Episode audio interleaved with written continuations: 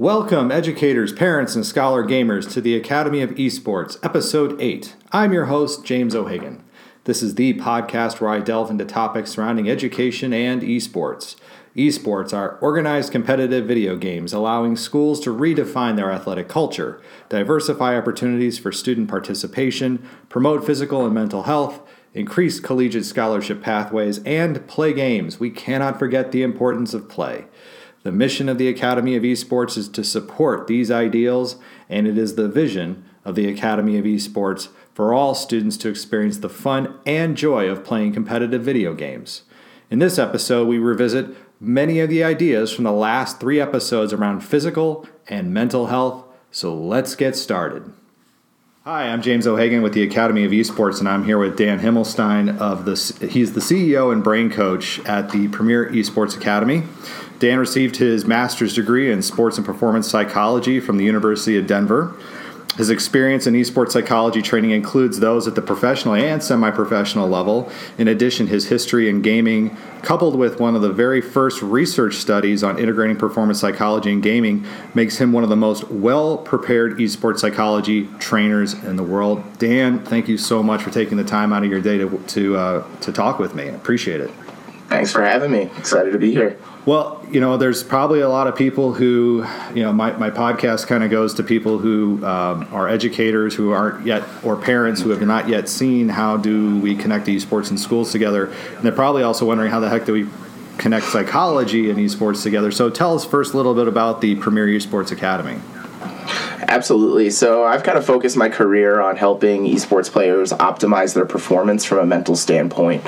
Uh, so that's talking about things like confidence, anxiety, emotional regulation, uh, mindfulness, how to stay in the present moment, how to stay task focused, how to really set goals to make sure that they are efficient and that you can complete them, and that it's actually going to take you to where you want to be. So a lot of people kind of set willy nilly goals. You know, the classic uh, New Year's resolution example is uh, you know I want to change my whole life tomorrow, uh, and it's always that tomorrow. If you really want to make a change, it's going to happen today, and you don't need to wait for uh, a silly holiday to do so. So really making sure that uh, players stay focused, players stay on track, and players are doing all the right things to actually advance themselves. And I heard some things there that educators may pick up on right away. One of the things I, I believe I heard was mindfulness. Um, Tell, tell for somebody who doesn't really understand what mindfulness is. Can you explain that a little bit for us? Absolutely, yeah. Mindfulness, it's something I've written about a couple times, and it's really uh, a pretty hot topic in the performance world, uh, especially in traditional sports and even in esports. Uh, I, I see some players and teams talking about it. So, mindfulness is all about being in the present moment.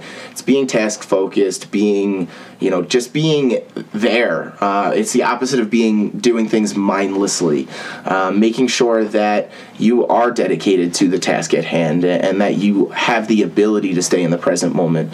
Because every one of us uh, you know the mind has a natural tendency to wander. We've all been there. I always like to give the example of uh, have you ever been reading a book james and uh, realized you were halfway down the page maybe even a page later and you actually didn't read anything. You were just kind of going through the words and your mind had wandered off onto something different uh, and then you realize now now i got to go back and read that whole page over well things like that it actually happens every day in our daily lives, and uh, oftentimes we don't even notice. So uh, it, it's making sure that we are staying in the present moment. We have the ability to do so, and we can do it at the right time. Is that something you can just switch on? Is that something we can practice? Is that something that can be taught? You know, again, as educators, we would love to have our students not blank out on us during the day. So how, how does how does an educator right. bring that in? Yeah, so mindfulness is a trainable skill. Uh, there are all types of practices and all types of exercises to help train mindfulness. Um, some of the easier ones that I really like uh, mindfulness eating. How many people have eaten a meal out there and, uh, you know, just were watching TV or, or, doing something else and completely didn't recognize what they were eating and it may have been their favorite meal in the world and, uh, you know, they didn't really sit down and enjoy it. Uh, so mindfulness eating is a really interesting exercise and we all eat every day. I, should, I should hope at least. Uh, so you know, t- bringing bringing your attention to it and saying, you know, sitting down, doing only that task, tasting all of the flavors, making sure to recognize the textures, uh, and just really putting your focus onto the food in front of you. Uh, another thing is mindfulness walking. A lot of people they go to work every day, they just kind of walk back and forth. They're they're in their normal routine. Sometimes they don't even you know you look back after a drive to work and you're like, how did I even get here? You know, my my mind just did it automatically. Um, so you know taking a breath, taking a moment, looking around at your environment, noticing actually what's around you, and just staying in that present moment non judgmentally. So as a so if I was an esports coach, and again these are skills that I want to bring into my with with my students, how do I start to bring this into esports? How do I start to get them to think about this in an esports realm? Yeah, so uh, so far I've had pretty good success translating this into the esports space. Um, but you know, some some kids they're not going to enjoy mindfulness training. Uh, there's a really great book out there uh, that, that I've picked up recently. It's got a lot of really great mindfulness exercises for uh, almost all levels. It's called uh, "How to Train a Wild Elephant," I believe, is the title, uh, and it just it takes you through a couple different exercises that uh, really are really really useful and can be used every single day. It's it's things that we.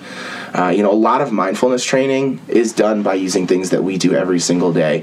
So it's, you know, noticing how your right and left hand actually work together, what they're actually doing.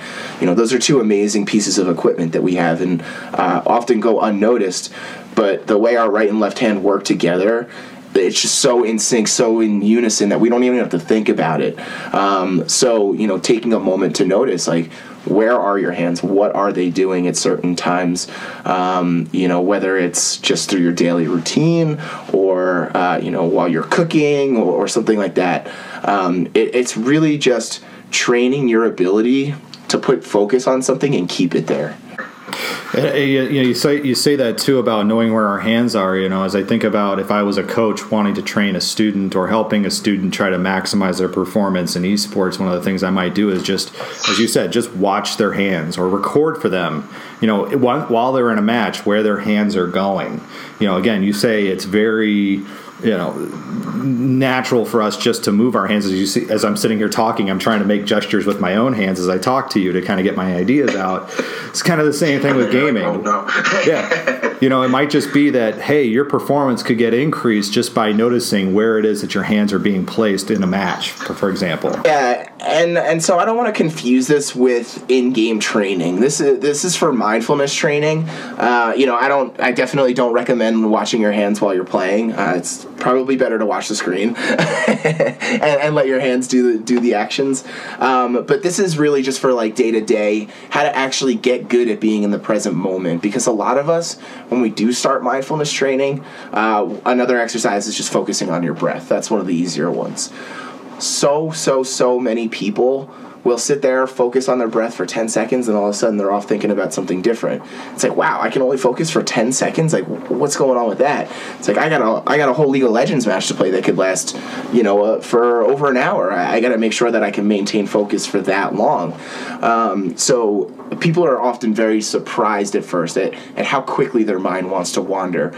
So when you start training this, when you start noticing, you know, d- doing the exercise like looking at your hands or, uh, you know, focusing on what your hands are doing or focusing on your breath or uh, any of the other mindfulness training techniques, you'll recognize that, uh, you know, our minds wa- want to wander much quicker than we want. So when we do start to train it, we'll start to notice our ability to maintain that attention longer and longer and longer. Wow, okay. So actually taking the time to practice breathing, for example, would be something that I would want to do as a coach with my students. Absolutely. Absolutely. And, uh, you know, breathing is one of the biggest things that I, I teach uh, as well uh, I use some biofeedback and take a look at respiration amplitude and frequency uh, because we all know, you know, breathing gives oxygen to the brain. Oxygen to the brain is a good thing. It helps you make good decisions. It helps keep you alive. Um, so if we can get an optimal amount of oxygen to the brain throughout our game, we have a better chance at setting ourselves up for making the best decisions throughout that game. So a lot of the time, what I see is players will either hold their breath or shorten their breath and go and then during downtime in game like i use this example in overwatch. I actually have a video of it somewhere. Um, you know they'll die and all of a sudden it's and then once they go back to engaging, once they're back set up in their spot, you know, they go back to their uh, their nasty breathing cadence where they're just not getting an optimal level of oxygen to the brain, which uh, in turn affects their gameplay. And it's very very difficult to see until someone tells you, you know, hey, you know, you're not breathing at all throughout that game. Like, you know, you should uh, practice this breathing cadence so that way it comes naturally throughout the game.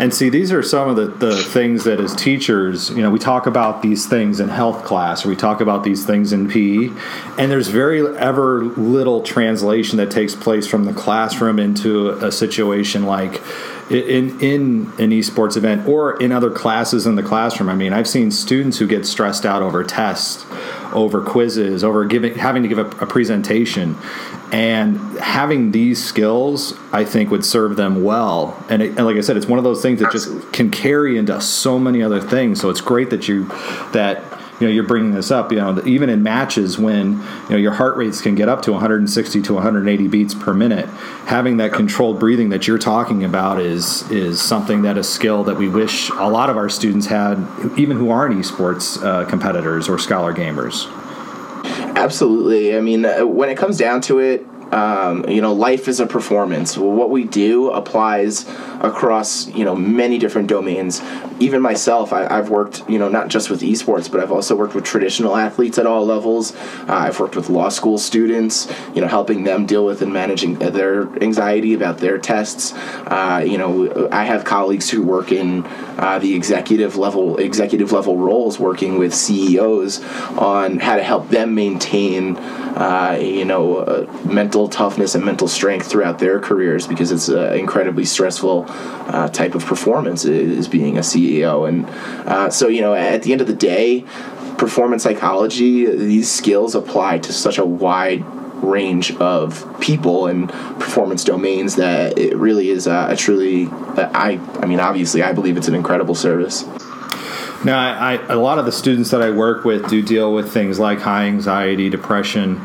Um, you know, when we're when we're talking about mindfulness, but I kind of want to switch gears talking about that, and I want to talk about too the perception that, you know, a lot of times gaming it, it does not support good mental health. That it only contributes to thoughts of violence. That it contributes to isolation. How how is just being a gamer different and, and, and today, I mean, what what misconceptions or what kind of um, uh, well, I guess misconceptions do we want to dispel right away about gaming and gamers? I guess you could say, in regards to this realm of mental health.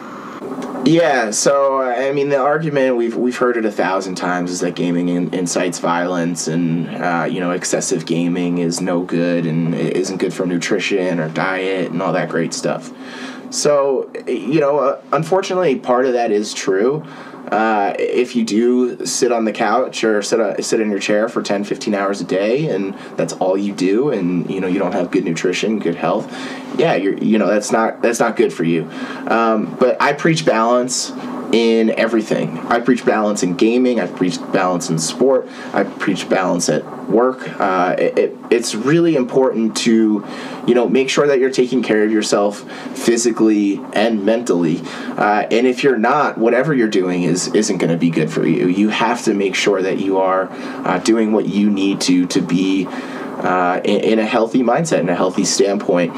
So, you know, gaming comes with all these different stereotypes and different stigmas. Thankfully, you know, esports is really coming to light lately and showing uh, the general population that these people, people who are identify as gamers or esports players, they're not just people who uh, waste their lives away playing video games. You know, they're they're learning super valuable skills, which I, I think we'll probably get into later uh, when we talk about kind of the the applicable skills and the experience that you can get while gaming to help you know further yourself and further your career, not just in the esports space, um, but just in a in a career standpoint. But um, you know the the stigmas that exist, uh, I think a lot of them are really going away over time where we're starting to recognize that this is this is something that can help cognitive ability, can help sharpen your uh, technological skills. Um, it can help create a social environment that you might not have access to uh, in just in school. A lot, a lot of uh, a lot of gamers they often feel isolated in their in their face to face peer groups uh, in school, whether that's uh, you know just in high school or middle school or whatever that might be. But these people may look like social outcasts there, but when they go online, they're leaders of clans. They're they're IGLs, uh, in-game leaders. Uh, you know, they're talkative. They have a community. They're on Discord. They're they're communicating and uh, really a part of a, a, much larger community that um, just because it's not seen face to face doesn't mean it's not there. So, you know, the, the, the isolation is one that um, a lot of people talk about, and the social isolation uh, for gamers. But, you know, uh, in an online environment, it's very likely they're social butterflies and uh, have a very very healthy relationship with uh, some of their some of their teammates, some of their competitors, and, and the like. Is it is it um, and you, and you kind of you touched on this a little bit too, but. Um, you know, is it is it? You, talk about having balance, and I, and I kind of want to get back to that for just a second because, you know, the the the again, the stereotype is the gamer is going to be the one who sits there and plays for 10 hours, and you say, well, we can't have that hell. You know, that's not necessarily good. We got to have that balance. But for some kids, this is going to be their social, you know, outlets. This is going to be their social structure. So, how do I, as a coach, or how do I, as a parent, start having conversations with my kids about finding that balance, about the necessity of balance? I've really gotten into lately. My own, my own personal self has been getting into sleep and it may sound like a silly thing for us to kind of get into, but you know, especially when we're talking about gamers who usually fall in that 20, 14 to 21 year old range is when that prime gaming time is. You know, sleep kind of becomes like this thing that a lot of those kids stereotypically fight. But how, how do I start preaching that importance of balance as a parent or as an administrator or as an educator to, to my students? Yeah, and this was a this was definitely a question that I, I took a good look at, and there's there's really two ways that I want to answer this. Um, one, it's really, really, really, really important for coaches to have an understanding of the game that they're uh, representing. You know, as a coach, you're representing. Um, so it's really important for those coaches to at least have a, a, minimal level of understanding of the game. You know, I didn't want to put this all on the kids who are gaming this question. I didn't want to put all this on the kids who are gaming because, you know what, if you put something in front of me that I love to do, I might want to do it for 10 hours a, a day as well, no matter what it is.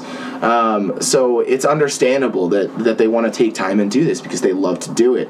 Uh, so it's really, really, really important for coaches to take a good look at the game um, and gain some respect by speaking the language, by saying, by having an idea of the general concept of the game. Uh, they, these people, they don't want to be treated. These, these young men and women, they don't want to be treated just like your run of the mill athletes. You know that that's if they wanted to be athletes, they would.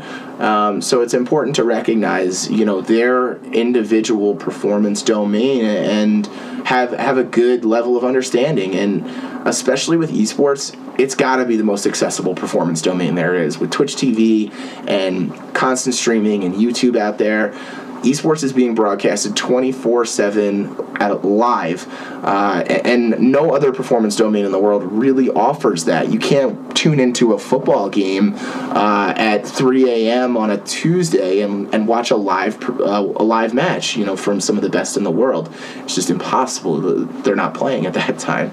Um, so with esports coaches have a really unique opportunity to connect with their players and to get an understanding of, of what they're watching why they're part of this community. Um, so that's that's part one of that answer. I, I, just wanted to make sure that that was very very clear because it, it's not all on the players. Now, stop you really quick just on that first part because you did make mention of Twitch, and Twitch I th- is something I don't want to discount. You know, if, if you're if you're somebody again a parent or an educator who doesn't know what that is twitch.tv is a website you can go to and pretty much watch as, as as dan said you can watch people playing video games 24 7. Twitch has made live TV something worth watching again. You know, there's this there's a perception that Generation Z and the millennials are not watching live TV. They are. They're just not watching live TV that people of my generation watch. You know, we want to watch live sporting events, or we would watch TV shows because we would, you know, we would have to watch it at a certain time but you know, it, the belief was, oh, these kids are cord cutters. A lot of these kids never even had a cord. So this is just how they're how they're getting, and this is the world and the and the in, the medium that they're existing in right now. So if you don't know what Twitch.tv is, I highly recommend checking it out. In fact, right now they're running 500 episodes of Doctor Who, streaming constantly from the first episode from, from they started it last night, and they're running it all the way through to July 23rd. So they're going to run every episode of Doctor Who on, on that, and and trust me, kids are watching it, and this, what makes it different is is the social commentary built into that environment is really fascinating for people to see. So that's my that's my commercial plug, and I'm sorry I didn't want to interrupt your your first your second part of your question. So I just want to make sure that everybody understood what Twitch is. So. Yeah, absolutely. It's important. Um, yeah, if you want to understand what you know what your kids are playing, uh, why they're playing it, definitely definitely hop onto Twitch.tv. It's free, uh, which is also the really great uh, thing about it. You know, they're traditional sports are constantly hidden behind paywalls and things like that. So uh, tune in, get an idea. It'll certainly help you at least pick up the language and general concepts, uh, which will take you a very long way.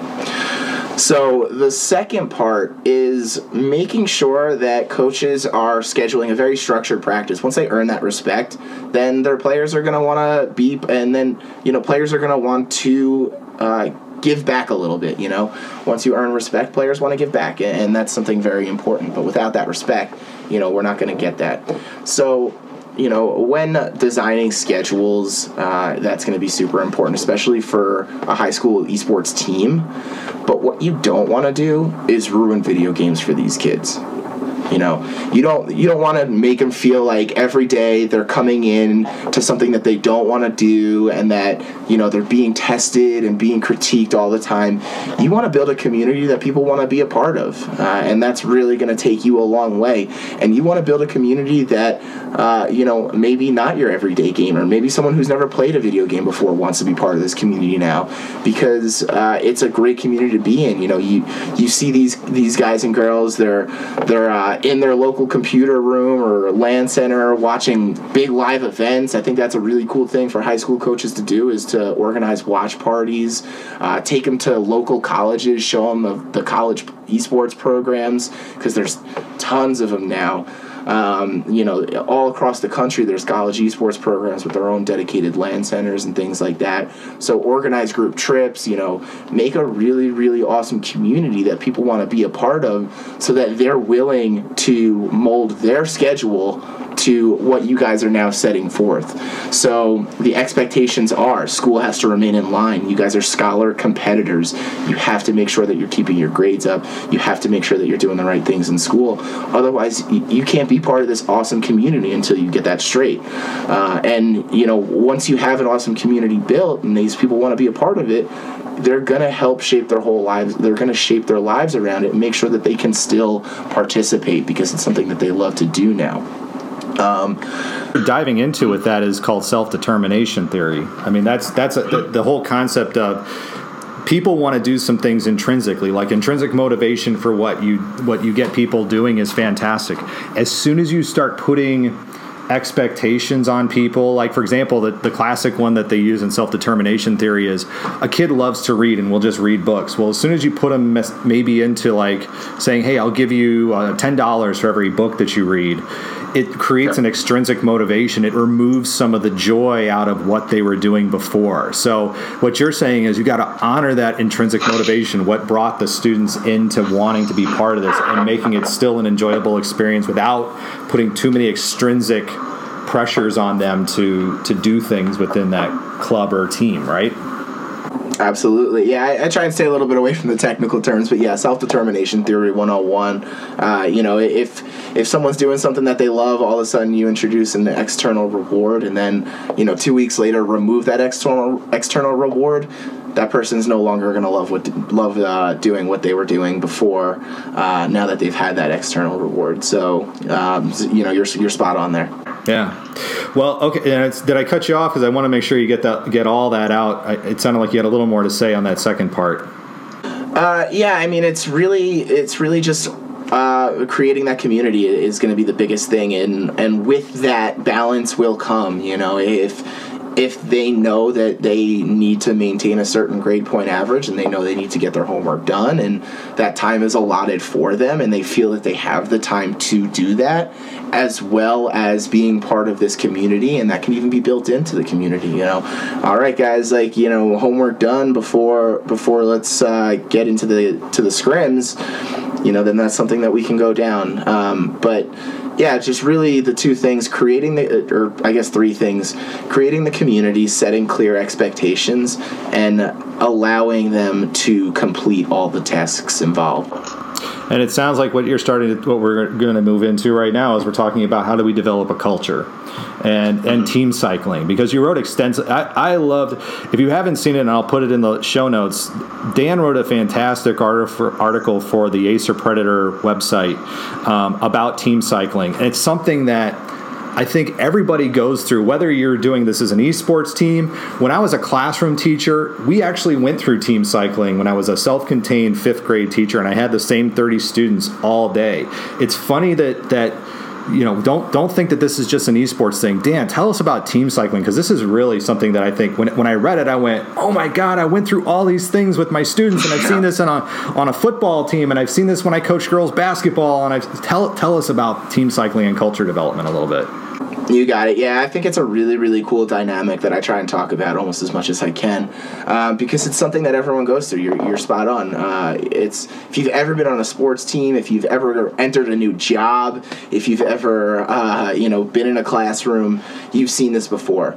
So team cycles typically there's four main cycles, which is forming, storming, norming, and performing forming. Everyone's coming together. Everyone's happy. Everyone's excited. It might be, uh, you know, the start of a new season is, is when we see this a lot. Uh, everyone's just super hyper motivated, ready to just get to work and get going, um, which is great. And then, you know, a couple weeks go by and the, kind of the the summer break jitters are over, or you know the the um, the new team jitters are over, the new team hype are over, and things kind of start to rub against each other, you know, and that's and that's when we kind of get into that storming phase where uh, you know roles are starting to get hashed out. There may be some uh, criticism, some some feedback that wasn't taken so well. Um, a, a, lot of things go through creating a successful team. Uh, uh, an a successful team environment so that uh, you know there's a lot of conflict. And conflict is good as long as it's productive. It has to be productive. You know we can't be sitting there laying the blame on each other pointing fingers making each other feel bad taking personal digs out on each other. That's going to ruin a team. We all know that. Uh, so as long as conflict is directed at making the entire team better and not taking personal digs at people's uh, you know play style or you know and just making sure that everyone's feeling accepted making sure that you know your opinion is heard but making sure that we are giving each other feedback and making sure that that feedback is constructive so that uh, those people can then use that feedback to get better. I apologize. Uh, so you know, making sure that uh, so that that's that's really the storming phase, and we've all seen that, and that's a lot of the time. I kind of consider that the tipping point of teams. You know, that's when we can tell if a team is going to be able to move past that, or if they're going to crumble under that storming phase and you know break up or get new members, and you know the addition of new members, the removal of members, it resets this whole cycle. Um, so you know, co- teams are constantly cycling back and forth between forming and storming, and as well as the next stage is norming. Wait, just so one, se- just one second, because you, you kind of said this. It's not. This is not a linear upslope, as you just said.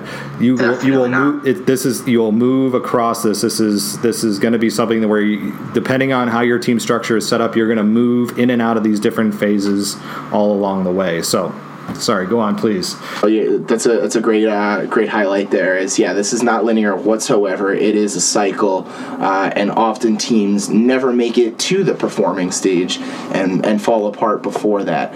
So, you know, hopefully we can make it past the storming phase pretty successfully by really navigating that conflict well, having an outside perspective, making sure that these feedback sessions are staying productive, staying constructive. Uh, then, you know, hopefully we can set some real norms and have some cultural norms built into this team system. So, you know, we all now that we've made it past the conflicting stage, we can all we know what we know what's expected from us. You know, we know what the roles are on the team. We know our day-to-day tasks. The organ we know what the organization wants from us. We know what the coaches want from us. So, not only is this just you know from the player side but it's also from the organizational management standpoint. You know to have a really successful team moving forward the team can't feel like the organization isn't behind them.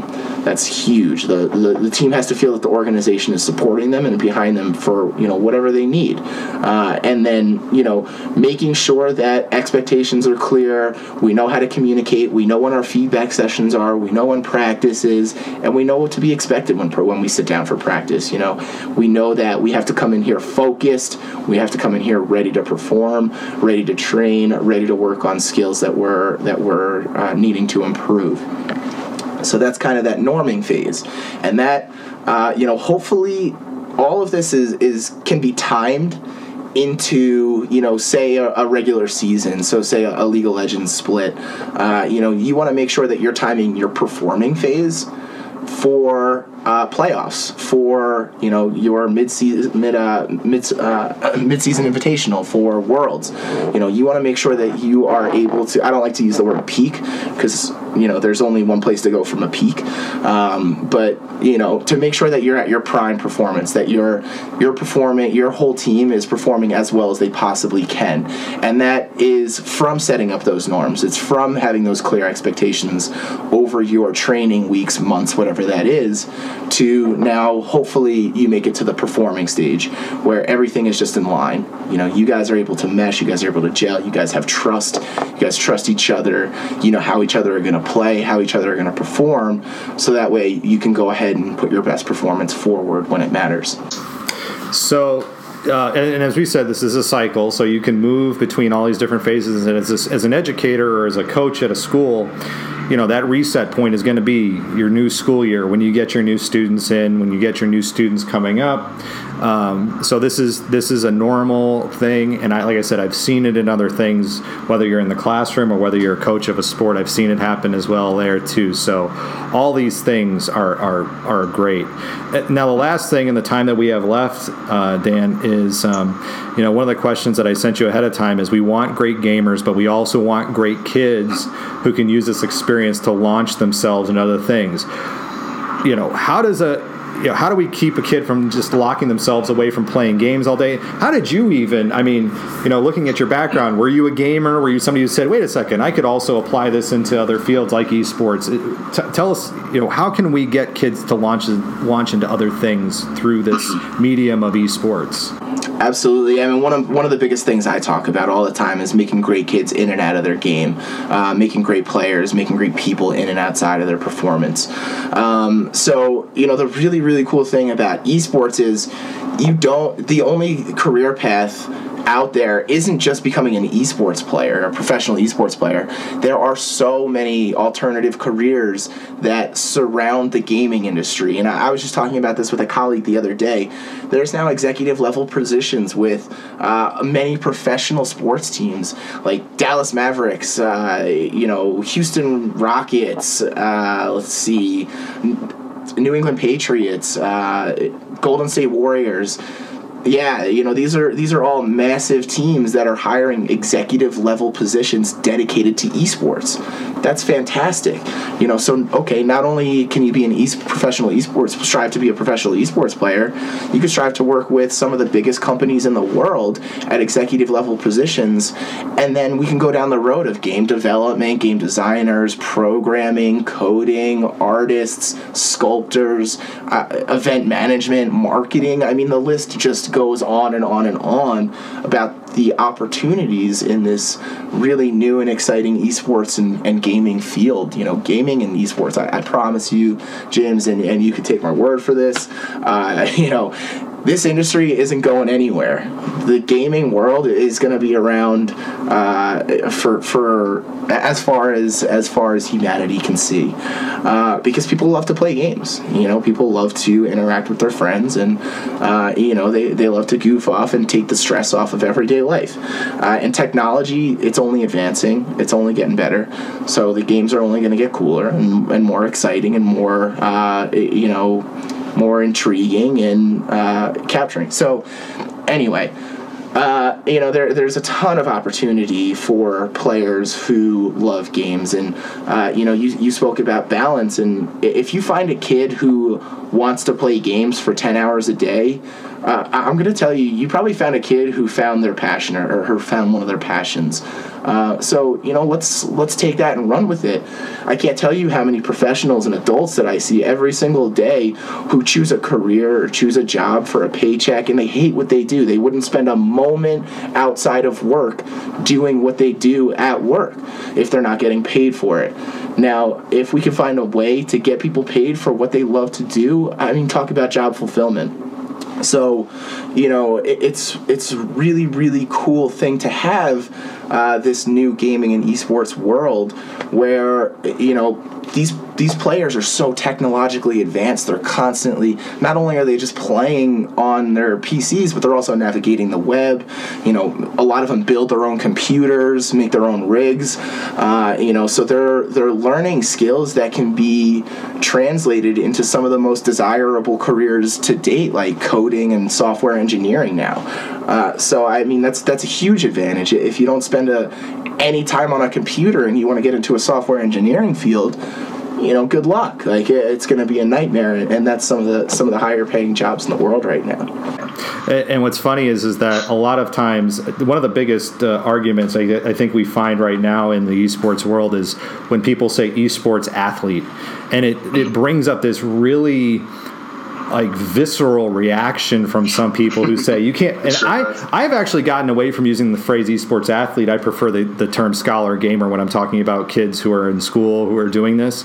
But you know what's what's fascinating to me is how uh, professional sports now are are are connecting into esports and not just by owning teams, but by also using the technologies that are being developed. I mean, when I was a kid and I would sit and plug baseball statistics into my uh, Pete Rose baseball simulator, or no, Earl Weaver baseball simulator, um, it was always fascinating to me. I go, well, wait a second, these guys with high, high on base percentages, if they're always getting on, you know, they should be the ones I want on my team. And it used to be that, you know, oh, home runs and RBIs were these big things. Well, now data people have taken over baseball. They've taken over basketball. They've taken over, uh, you know, hockey. Even is is looking at things analytics like that. The NFL obviously yep. has analytics.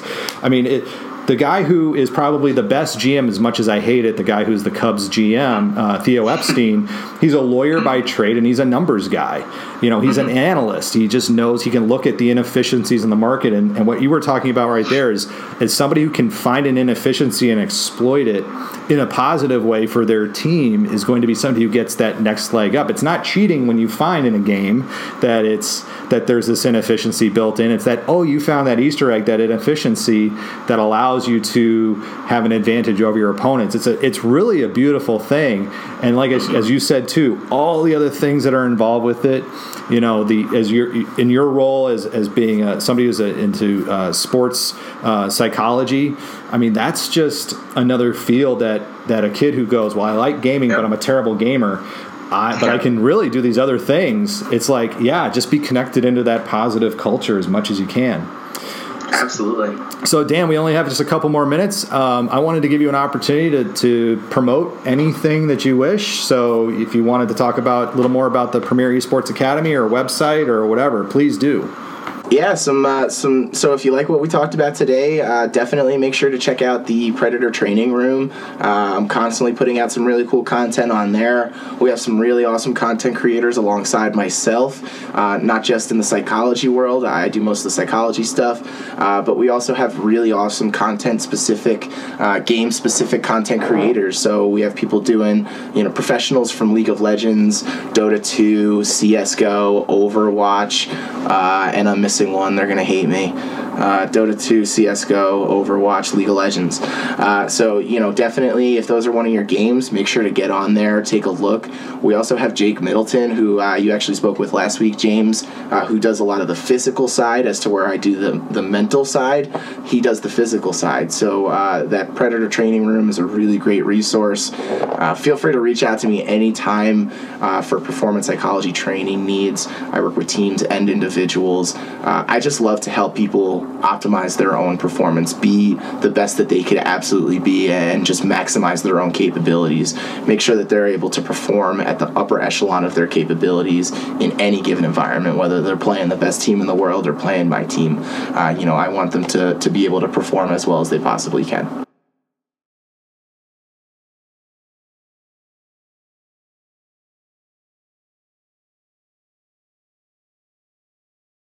James. I appreciate you having me and uh, wish you the best of luck here and uh, can't wait to do some more work together. Thank you. Yeah. That will do it for this week on the Academy of Esports. I've been your host, James O'Hagan. You may follow me on Twitter at J I M O H A G A N. That's at Jim O'Hagan. And while you're at it, you can also follow the Academy of Esports on Twitter at TAO Esports. Again, that's letters T A O E S P O R T S. It's a great way to get the latest blog posts, podcast episodes, and news coming out of esports and education. And remember, you can continue your engagement by going to www.taoesports.com. And through Flipboard or your favorite RSS app, you can follow the latest in esports news and research directly pack- impacting education, carefully curated by myself. The links are right there on the website. You can also connect through Facebook at www.facebook.com slash TAO esports. Thanks again for listening, and I look forward to our time again next week.